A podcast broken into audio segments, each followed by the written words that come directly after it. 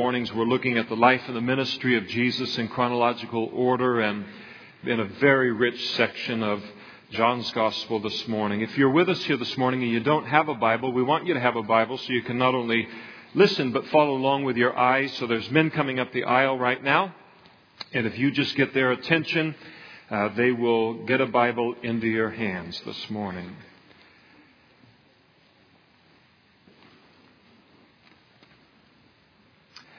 John chapter 13, verse 31. So when he, that is Judas, had gone out to betray Jesus, Jesus said, Now the Son of Man is glorified, and God is glorified in him. If God is glorified in him, God will also glorify him in himself, and glorify him immediately. Little children, I shall be with you a little while longer. You will seek me, and as I said to the Jews, where I am going, you cannot come. So now I say to you, a new covenant I give to you, that you love one another, as I have also, as I have loved you, that you also love one another. By this, all will know that you are my disciples, if you have love for one another. Let's pray together. Lord, we just acknowledge that what we are entering into in these verses of Scripture is into a very private and a very intimate place between you and your disciples. And Lord, we ask this morning, as your disciples, that you would be very personal to us, that you would give us a very intimate understanding of your heart and your will in these verses, Lord, and that you would speak to us in a personal and in an intimate way this morning by your Holy Spirit. We pray, Lord, that this morning, by your Spirit, it would be as if we were in that very room hearing these things for the first time. And we ask it in Jesus' name. Amen. Please be seated. In our passage, Jesus is in an upper room with his disciples in the city of Jerusalem on the night before his crucifixion. Jesus himself referred to his coming death upon the cross in verses 31 and 32 no less than five times by using some variation of the word glory. And the cross was a glorious thing. It is a glorious thing because it was by means of the cross that this glorious work of sinful man being able to be uh, forgiven and enter into a relationship with God was accomplished. Jesus has just washed the feet of the disciples in answer to their argument between one another over which one of them was the greatest in the kingdom. And in washing their feet, he has communicated to them that greatness in the kingdom of God comes by being a servant. Judas has been dismissed from among them, and he's now gone forth to complete his act of betrayal toward Jesus and betraying Jesus to the Jewish religious leaders.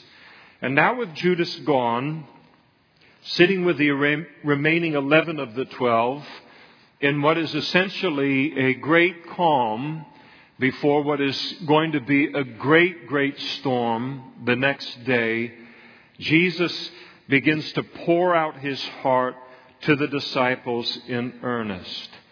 And chapters 13 through 17 of John's Gospel, they constitute Jesus' final words to his disciples before the cross. Final words are sacred. Final words are treasured. They are treasured by the one, if you have ever listened to final words from someone that you love or you care about, then you understand it. Final words spoken by the one who is about to die, those are special words. To hear the words of someone we love that constitute their final words, those are special words. And here is Jesus speaking in this very unique time in his public ministry before the cross. And everything that he says here is sacred and precious to us as his followers. And Jesus begins his final words to the disciples on a very interesting subject. You think about all the things that he could have brought up and began his conversation with them or his, his teaching of them at this moment. I mean, he could have brought up all kinds of different things, and yet he begins this, this final section, his final words to the disciples on the subject of love, where he commands them, verses 34 and 35, and commands us that we are to love one another just as He has loved them and loved us. I think that in order to understand the significance of His command in verses 34 and 35 to love one another, it is very important to notice a couple of things that Jesus declares to the disciples from verse 33. Notice he declares to them first, Little children, I will be with you a little while longer. What do you mean a little while longer? Where are you going? That would have been their response. He closes the verse by saying to them, Where I am going, you cannot come. In other words, what Jesus is teaching the disciples in verses 34 and 35 regarding loving one another is completely dominated by the reality of His coming separation from them.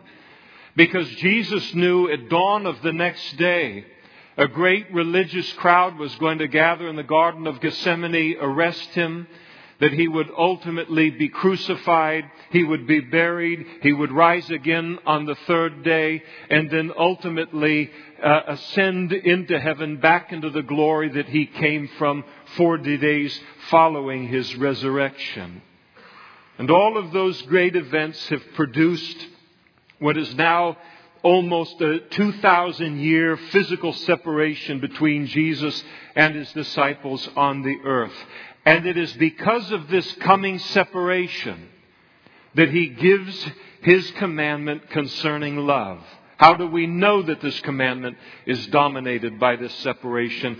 His final words recorded in verse 33 or, or is, is, is, there is, and so now I say to you. In other words, in light of this coming separation, I give you a new commandment that is to dominate and to govern your relationships with one another as Christians during this physical separation. Now, Jesus' mention of his coming departure would have greatly heightened the anxiety of the disciples. They would not have wanted to hear that he was going anywhere further than a stone's throw away from them at this point in time. But in hearing about this separation, it would have also given them a needed urgency to give great weight to what it is that he was going to speak to them concerning love. It's as if Jesus was saying to them, in the light of what's coming, in the light of this coming separation, you are going to need each other. You're going to need each other like you've never needed each other before. And the days of petty conflict and arguments over which one of you is the greatest, those days are over. You're going to need one another to survive in this world. Notice the command itself in verse 34 you are to love one another. And in this, Jesus is speaking about the love that we're to have as a Christian toward another Christian. Jesus has already taught his disciples that they were to love their neighbors as themselves, just as the law of Moses required. Jesus went further than the law of Moses when he demanded of us as his disciples that we were not only to love our neighbors as ourselves, but we were also to even love our enemies. But here he commands that we are to love one another. And sometimes people wonder why this call to love one another would be considered a new command as Jesus describes it here in light of his previous commands to love our neighbor as ourselves and also to love even our enemies. And the command to love isn't new, but this applying of our love to this command to love one another, Christian to Christian, that was a new commandment. We notice too that Jesus made this call to love one another a commandment. The fact that he made it a commandment tells us that loving our fellow Christians is not something that is always easy to do. It's not something that comes naturally to us. It's not something that is automatic. We get saved and we just start, we just love one another all the way until we're into heaven together. And so he commands it. And in commanding it, he's making sure that we don't think that this is something that's optional. He doesn't tell us that we can love Christians that are easy to love and we can just jettison the rest. Forget about all the ones that are hard uh, to love. We all know that just because a person is a Christian doesn't automatically make them a joy to be around or even easy to love. And because Jesus makes it a commandment to us, it makes us realize we have to put as much effort into this as required in order to obey Him here. I think about some of the obstacles that we face to naturally loving one another as Christians. There's the difference of personality in the body of Christ. Sometimes, some personalities just don't automatically click with other personalities. You look at these 11 disciples that remain in the room with him, that you could not have 11 more different personalities than these guys possessed. It was amazing how different they were, and yet Jesus calls them to love one another. There's the obstacle of different backgrounds in life. Sometimes we come from one background, another comes from another background. We can't understand each other because we don't come from the same background. That's a reality. These disciples came from very diverse backgrounds. The majority of them were blue collar guys. They worked in their father's family business as fishermen, doing good, hard, blue collar work. At least one of them was a white collar worker. Uh, Levi, also known as Matthew, who was a tax collector. So they came from all kinds of different backgrounds. There are the obstacles of differences of interests in life. What interests you doesn't interest me necessarily, and vice versa. There's the obstacle of personal preferences. There is the obstacle of different opinions that we hold personally and even concerning spiritual things, uh, on, on non essentials.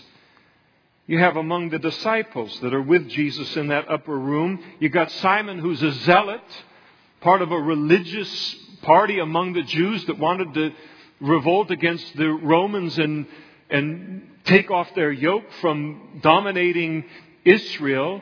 And then you had uh, Levi, who was a tax collector, was making money off of the whole uh, relationship, differences of opinions. And then there are the differences of giftings and callings, which shape every single one of us. Every one of us as Christians has been given at least one gift of the Holy Spirit. And because we have that, there's great blessing in our life. But one of the challenges that we face in being gifted by God in some way is there's that great tendency to see things solely in the perspective of my gifting. And to elevate that above all other giftings, to give that the preeminence, think it is the most important part of the body of Christ, an expression of Christ in the whole body, while somebody else feels the same way about their gift and their calling and the emphasis that God has added to their life because of what the focus of their gift places their eyes on in the body of Christ and out into the world. And it creates conflict in terms of priorities in our lives. And then there is the issue of familiarity. One of the problems with loving other Christians is we're around them a lot. And God has made it deliberately so.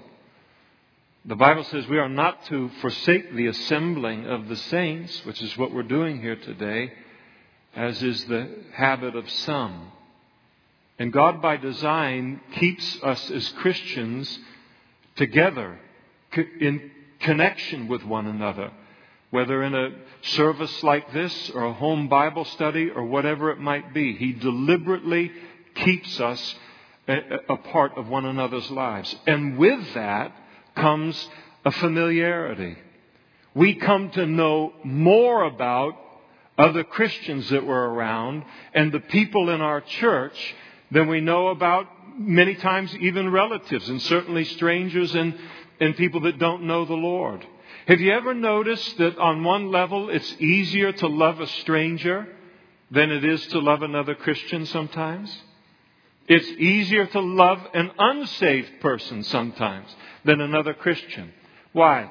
In general, it's because we just don't know them well enough yet.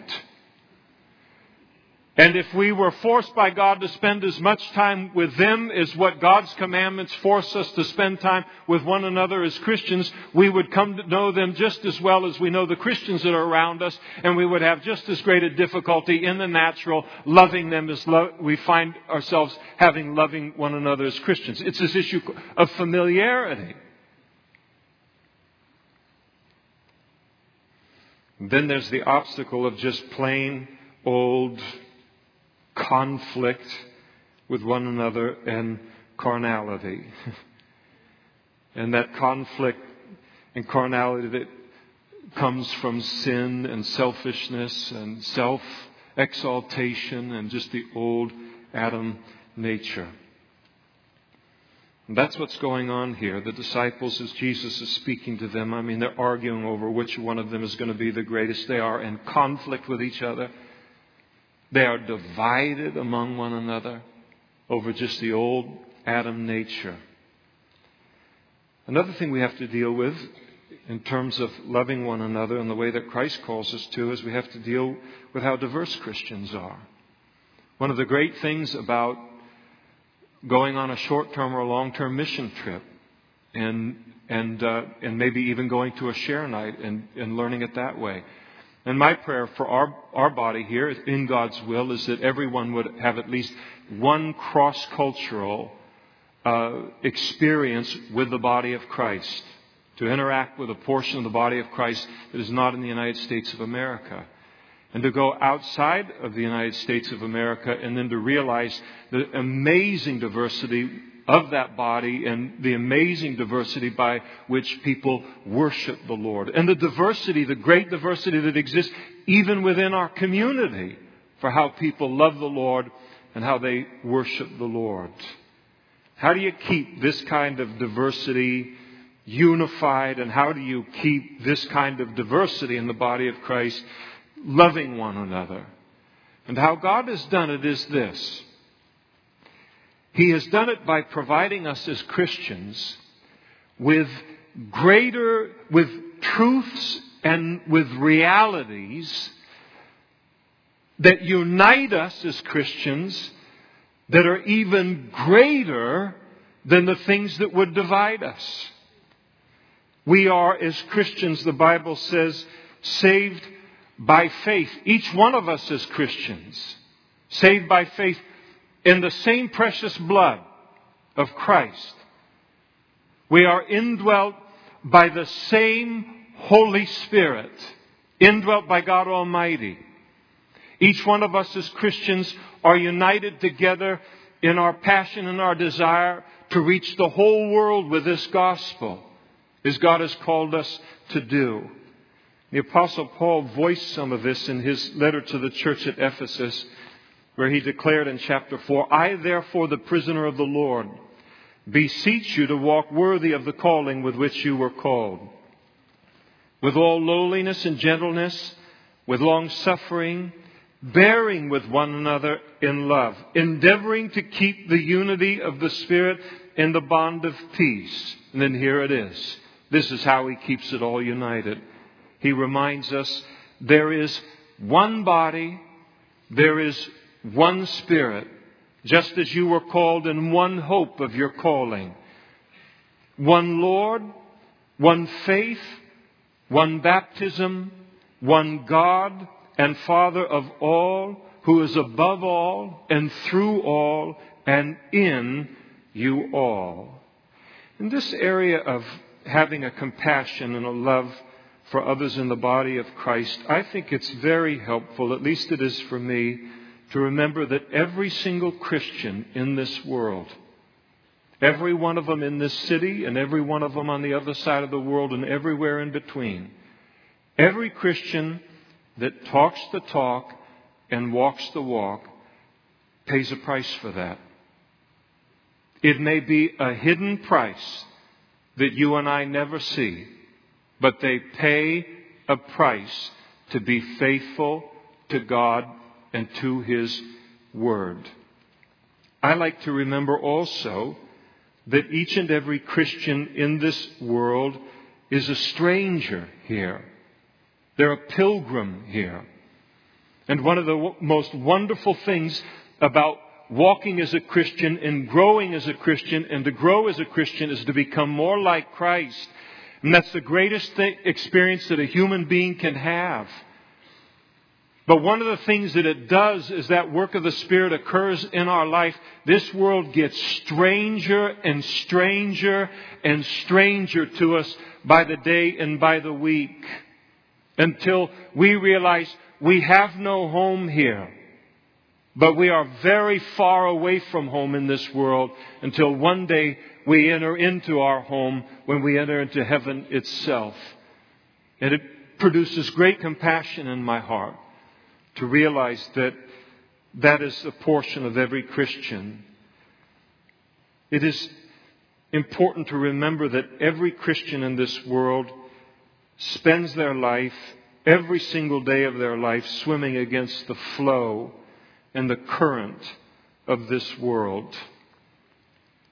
Just like you go into a stream of water and just to stand against the strength of the stream, the great effort that it takes not to be washed away by it.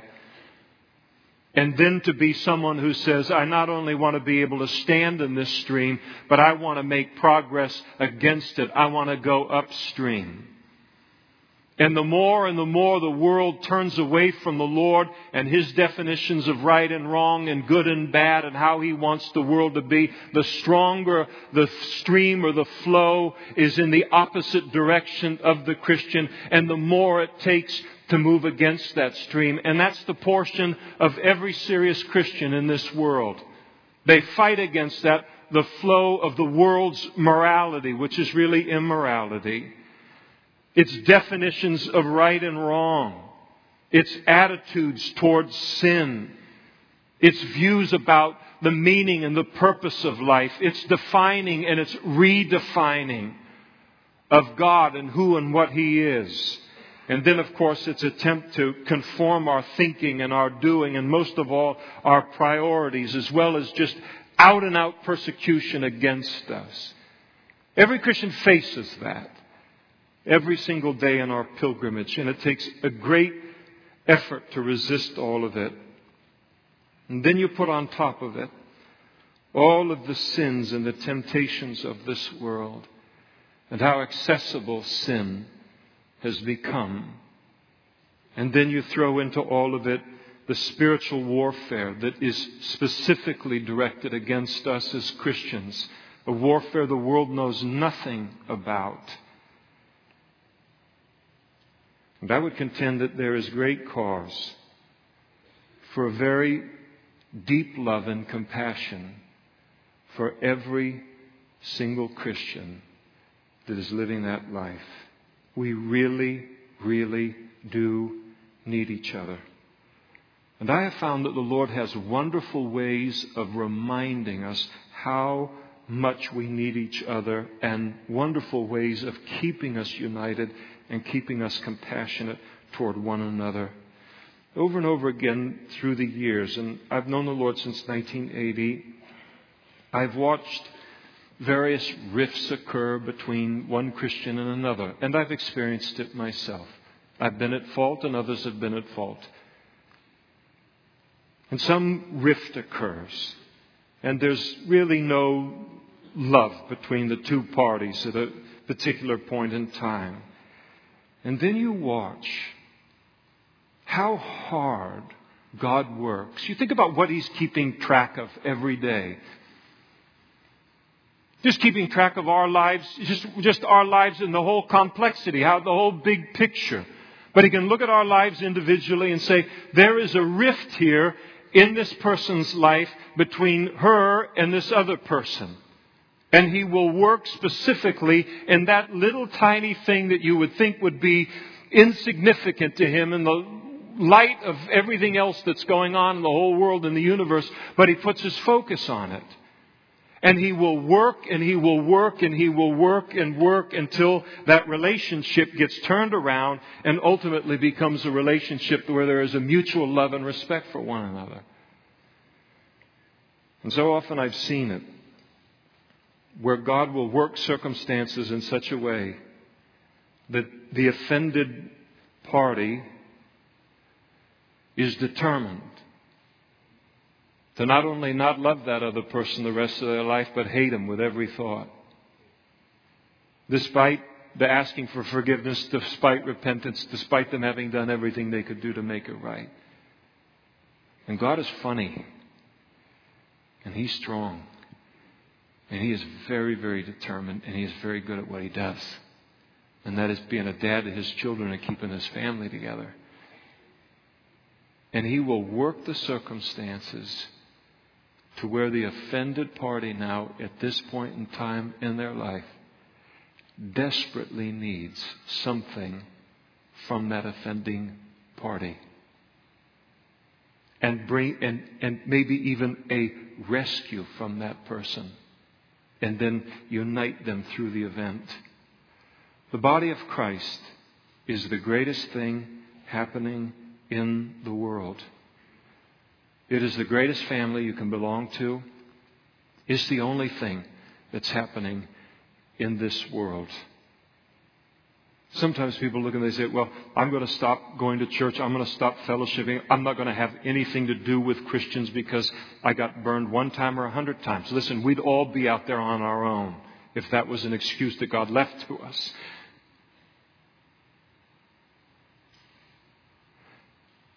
But the answer isn't to leave the assembling together of the saints and a love for the body of Christ.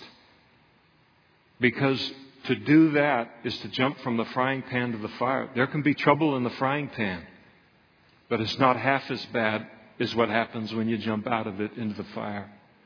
I like what somebody I heard somebody say many years ago in, in, in related to all of this, and they said that the church is kind of like Noah's ark uh, in that it was only the flood on the outside that helped them to bear the smell on the inside. There's a little bit of truth to that. I think another important motivation to love one another comes with a reminder of how much Jesus loves the church, how much he loves the body of Christ. For all of its spots, for all of its wrinkles, for all of its flaws. And trust me, He knows them times a million compared to what you know about any one life. And yet He loves His church. Whatever the denomination, whatever the non denomination, whatever the individual person, he is deeply in love with them and committed to them in the same way that He is to us. The Holy Spirit put it this way, and it's a very exhortive passage to me in, in a good way, and this related to all of this. And Paul wrote to the church at Ephesus again, and he said in chapter 5, Husbands, love your wives. And then here it is.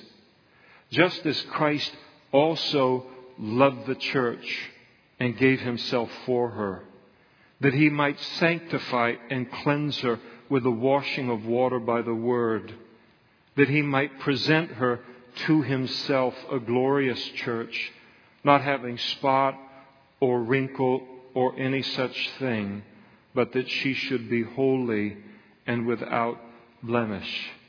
We have spots and we have wrinkles now, and that's just the way that it is. But Jesus is deeply committed to his body and to his people. And so we have to be careful about what we say about those he loves so much. It's also helpful, I think, to remember, at least it is for me, when I'm tempted to become hypercritical of other Christians or another portion of the body of Christ, I like the Holy Spirit to remind me that the whole body of Christ is blood bought. And to think about that blood that flowed down that cross. And it didn't just flow down the cross. This life wasn't just given for me or all the people that I agree with and see things the way that I see them or have the same personality or they're easy to love.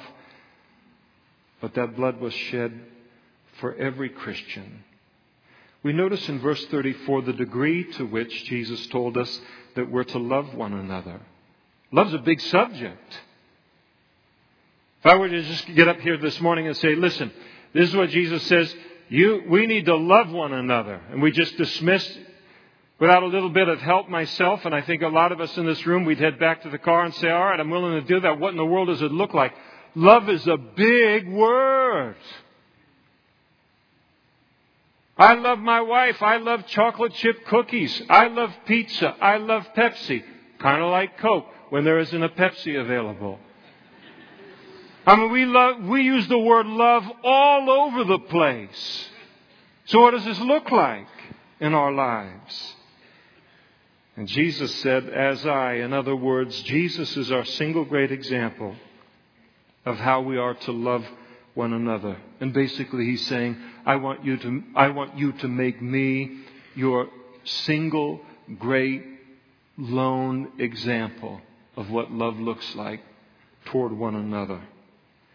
I remember years ago they had the WWJD bracelets. Maybe they're still popular today in a different kind of form, but Christians would wear them in order to be reminded of the question, what would Jesus do in this situation that they found themselves in? And it's a good question to ask ourselves in our relationships with one another. And that's what Jesus is basically telling us to do. In this situation, in this relationship with this other member of the body of Christ or this other church or denomination, what would Jesus do toward them in this circumstance. And then to do that. And as we do that, we'll be safe. And so we look in the scriptures and we realize, all right, um, I'm finding myself in this situation with this person. Where did Jesus face that same circumstance? And then what did he do? How did he conduct himself in response to that? And as I then do that, I can know I'm loving this person uh, as, as Christ loves them in the way that Christ has called me to love them. And sometimes that takes the form of encouragement. It takes the form of comfort. Sometimes we discover as we look at Jesus' life that love can take the form of rebuke. It can take the form of uh, exhortation. In other words, this love has a backbone. It can be very strong. God's love always does what is best for the other person in this situation. And sometimes that's an arm around the shoulder and a word of encouragement. And sometimes it's a very clear rebuke. And that's the way that it is. The older I get as a Christian, the longer I walk with the Lord, the more I firmly am convinced that the greatest expressions of love and the hardest expressions of love in general are the ones where someone will do the hard thing in another person's life. So sometimes we get this idea that love is always going to look, it's always going to be very emotional and it's just going to be words and all. It's a lot bigger than that. We live in a country today where this whole idea and defining of love as Christians has pendulum swung almost completely to one extreme, where it's only thought of in terms of comfort and encouragement. That if anybody says the hard thing or does the hard thing, uh, it is quickly Christians who will cry out the loudest first that you're not being very loving. And yet I have found, and maybe it's because the pendulum has swung so far, that these kind of people, and they're as rare as a ruby, at least in our house we don't have any rubies, but they're as rare as a, the rarest gem where someone will go forward to another person who is about to drive their life off of a cliff and destroy themselves and several other people with them and jump in and say something hard about it and do something hard in order to prevent it. That's just as loving as words of comfort or words of encouragement. Notice that Jesus said, as I have to the disciples. It, it, it, earlier he said, as I, he's the, he's the model of, in the degree to which we're to love one another. But then he says, as I have. In other words, it's not just what would Jesus do, as good as that is, but also to ask myself, what has Jesus done for me in my life? When I found myself in the same position that this person finds themselves in, in their relationship with me, what did Jesus do with me in this situation? And then I am to be that to the other person and respond uh, that way. And that's how sometimes we look and we say in the scriptures, well, I don't see where Jesus dealt with this just exactly and all. There's hardly any of us in this room as a Christian where someone has failed us or sinned against us as a Christian where we haven't first committed that sin against Christ. We're familiar with it in a, in a personal relationship. And to stop and to ask myself, what did Christ do in my life? How did he treat me? How did he handle that in my life? And then to in turn do that to the other person. And so it speaks to us that not only is Jesus our example concerning love, but the degree to which we are to love and out of our own past history with the Lord. And as we make Jesus our model, our example concerning love, we'll never be disappointed if we do. Now, why is this whole loving of one another as Christians, why is it so important? Well, it must be important because Jesus tells us why it's important in verse 35.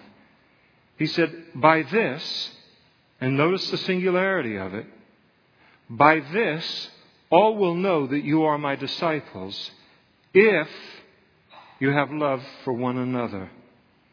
Jesus knows what we are very, very prone to forget and that is that the whole world is watching us as Christians.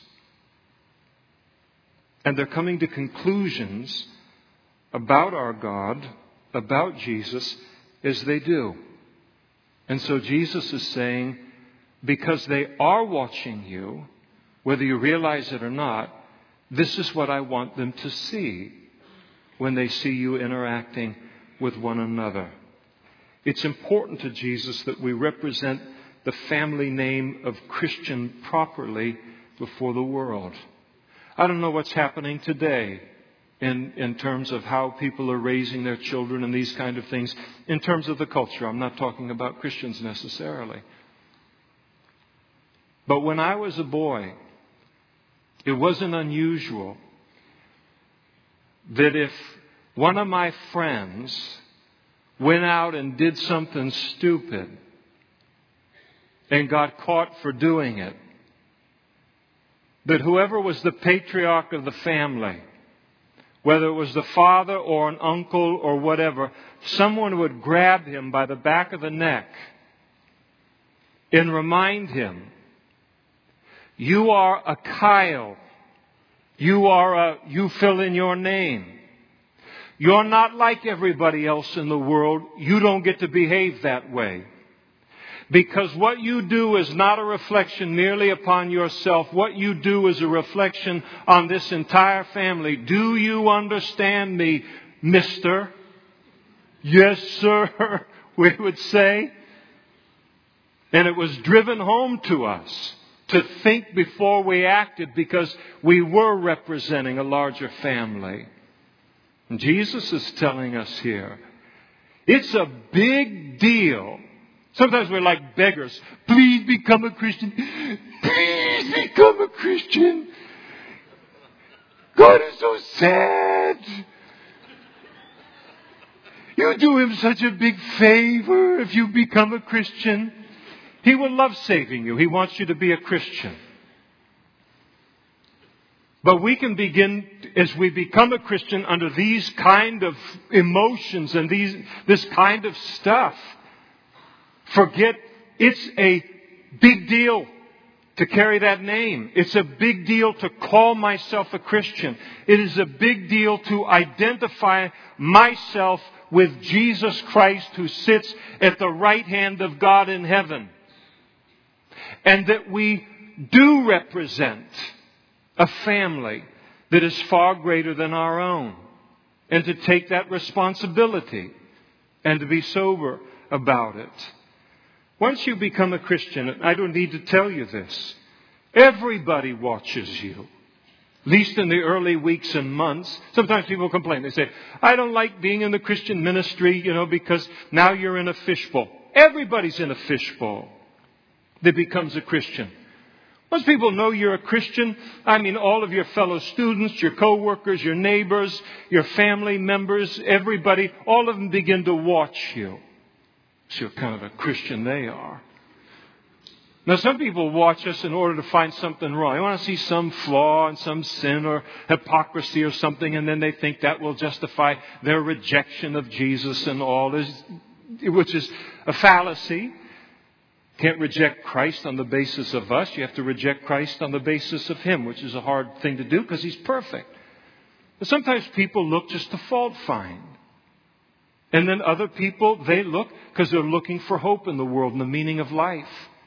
They've never heard about Christ. And so they begin to watch us very, very carefully, coming to conclusions about our God as a result of seeing what He turns us into individually and watching how we treat one another and how we speak of one another before they then introduce themselves into that same family. It's very, very sobering. You and I, we, we cannot control the fact that people are going to watch our lives once they come to know that we're Christians. It's, that is in place by design. But everything is okay because we can control what they see when they watch our lives. And Jesus said, What I want them to see is your love for one another. Which brings us to the how of all of this. How in the world do we live this kind of life? You can't live this on your own. You can't live this in your own strength. If you think I can do this on my own, I know of six Christians off the top of my mind head that I could send to you and you'll fumble them before the end of the day. They're very difficult to get along with. Just teasing. The first thing that we have to do in all of this is we have to have a want to. And you notice that word if in verse 35. By this, all men will know that you're my disciples.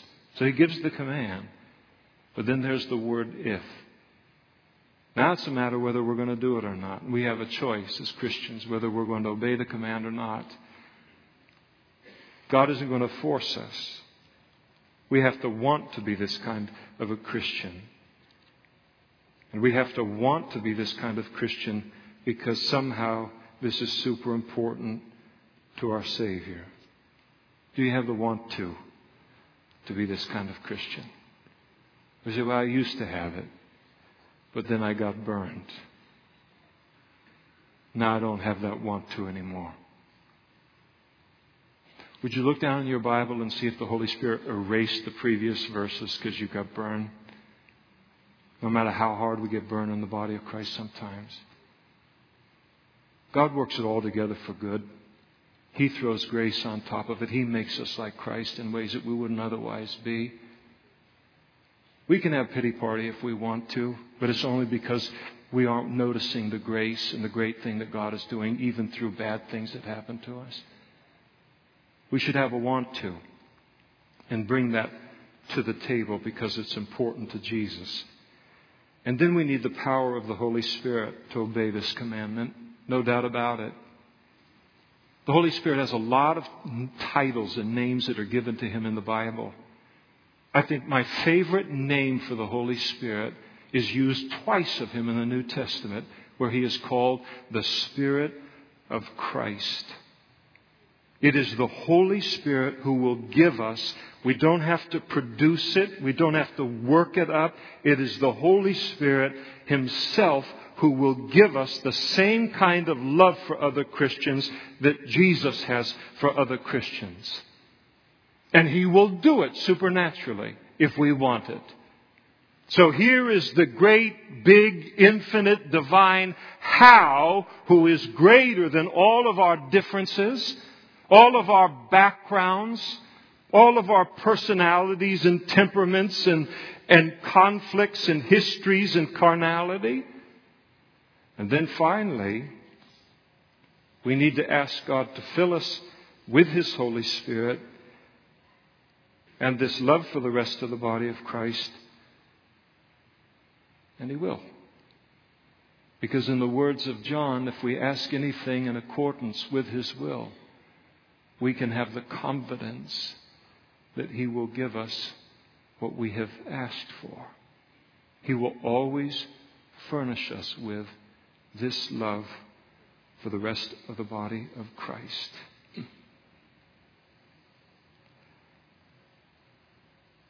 None of us will ever arrive in this area in our Christian life. We will always grow in this as is the case with every area of Christlikeness until the Lord comes back. I remember years ago downtown on 10th and F, a guy came in for counseling. Before we got to his problems, he wanted to address mine. Used up the whole session. He said, Pastor, he said, I know you love the Lord. But do you love people? I hit him.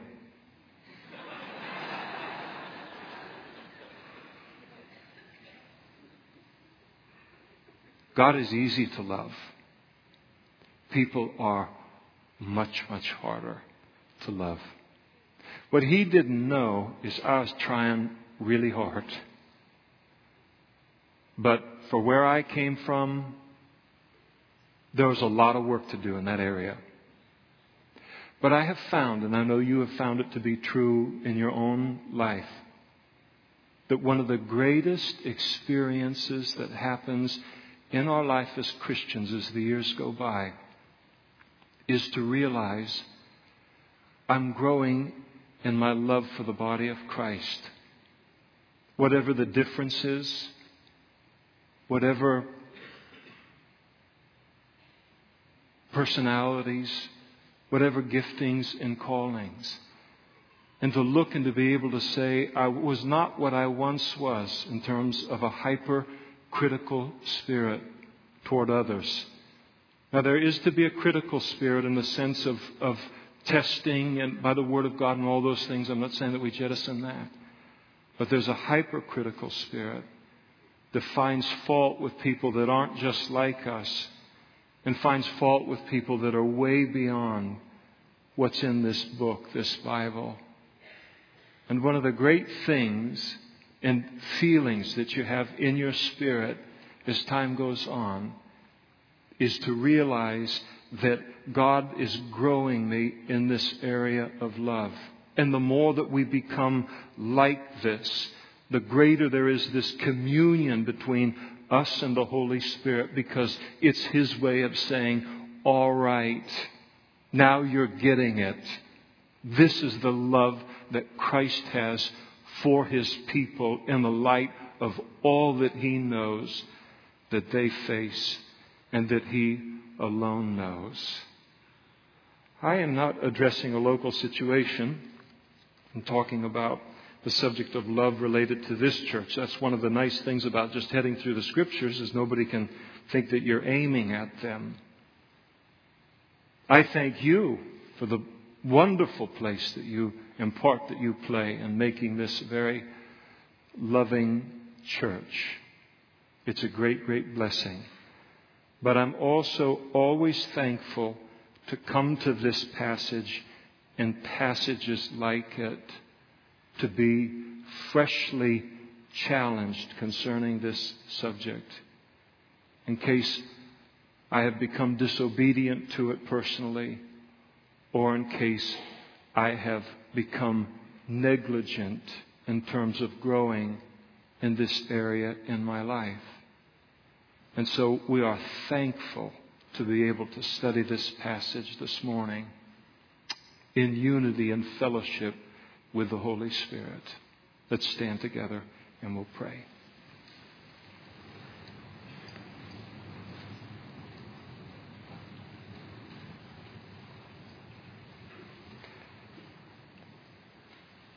When I was a new Christian, I remember a song that impacted me greatly. It was called uh, the charity song from 1 Corinthians chapter 13. And one of the lines in it said, If I have not charity, if love does not flow from me, I am nothing. That's quite a word. And then the next line in the song was, Jesus, reduce me to love. And it's a wonderful prayer. Let's pray it now. Lord, we ask as we just stand before you, just a simple group of your people who you have lavished unbelievable grace upon. And we just ask this morning that you would continue to reduce us to this love that looks like Christ. We trust you and ask you for, Lord, the work of your Holy Spirit that will produce this within us. I just want us, as we just stand here for a moment, just quietly, nobody try to help me, please. But just as a point of response before we head out in so many different directions. If you sit here today or stand here today and you say, Lord, I'm a, I'm a million miles away from obeying this verse. I hate everybody. I hate every Christian that isn't like me. I have a hypercritical spirit that looks nothing like Christ, and I want to repent of that today. You just say that to Him today. Confess that sin, repent, get a fresh start. If you sit here today or stand and you say, Lord, I, I have lost sight of this as a priority. I've forgotten how important this is to you and I haven't grown in this area for months and years, then you need to turn back and make it the priority that it is to Christ this morning before you leave. He'll be happy to give you that work of your Holy Spirit, of His Holy Spirit. And Lord, all of us just pray that you would help us, Lord. We recognize in some measure how important this is to you. And we pray, Lord, that you would always keep this that important to us. We trust you to do it in our lives by your Spirit. We ask it in Jesus' name. Amen.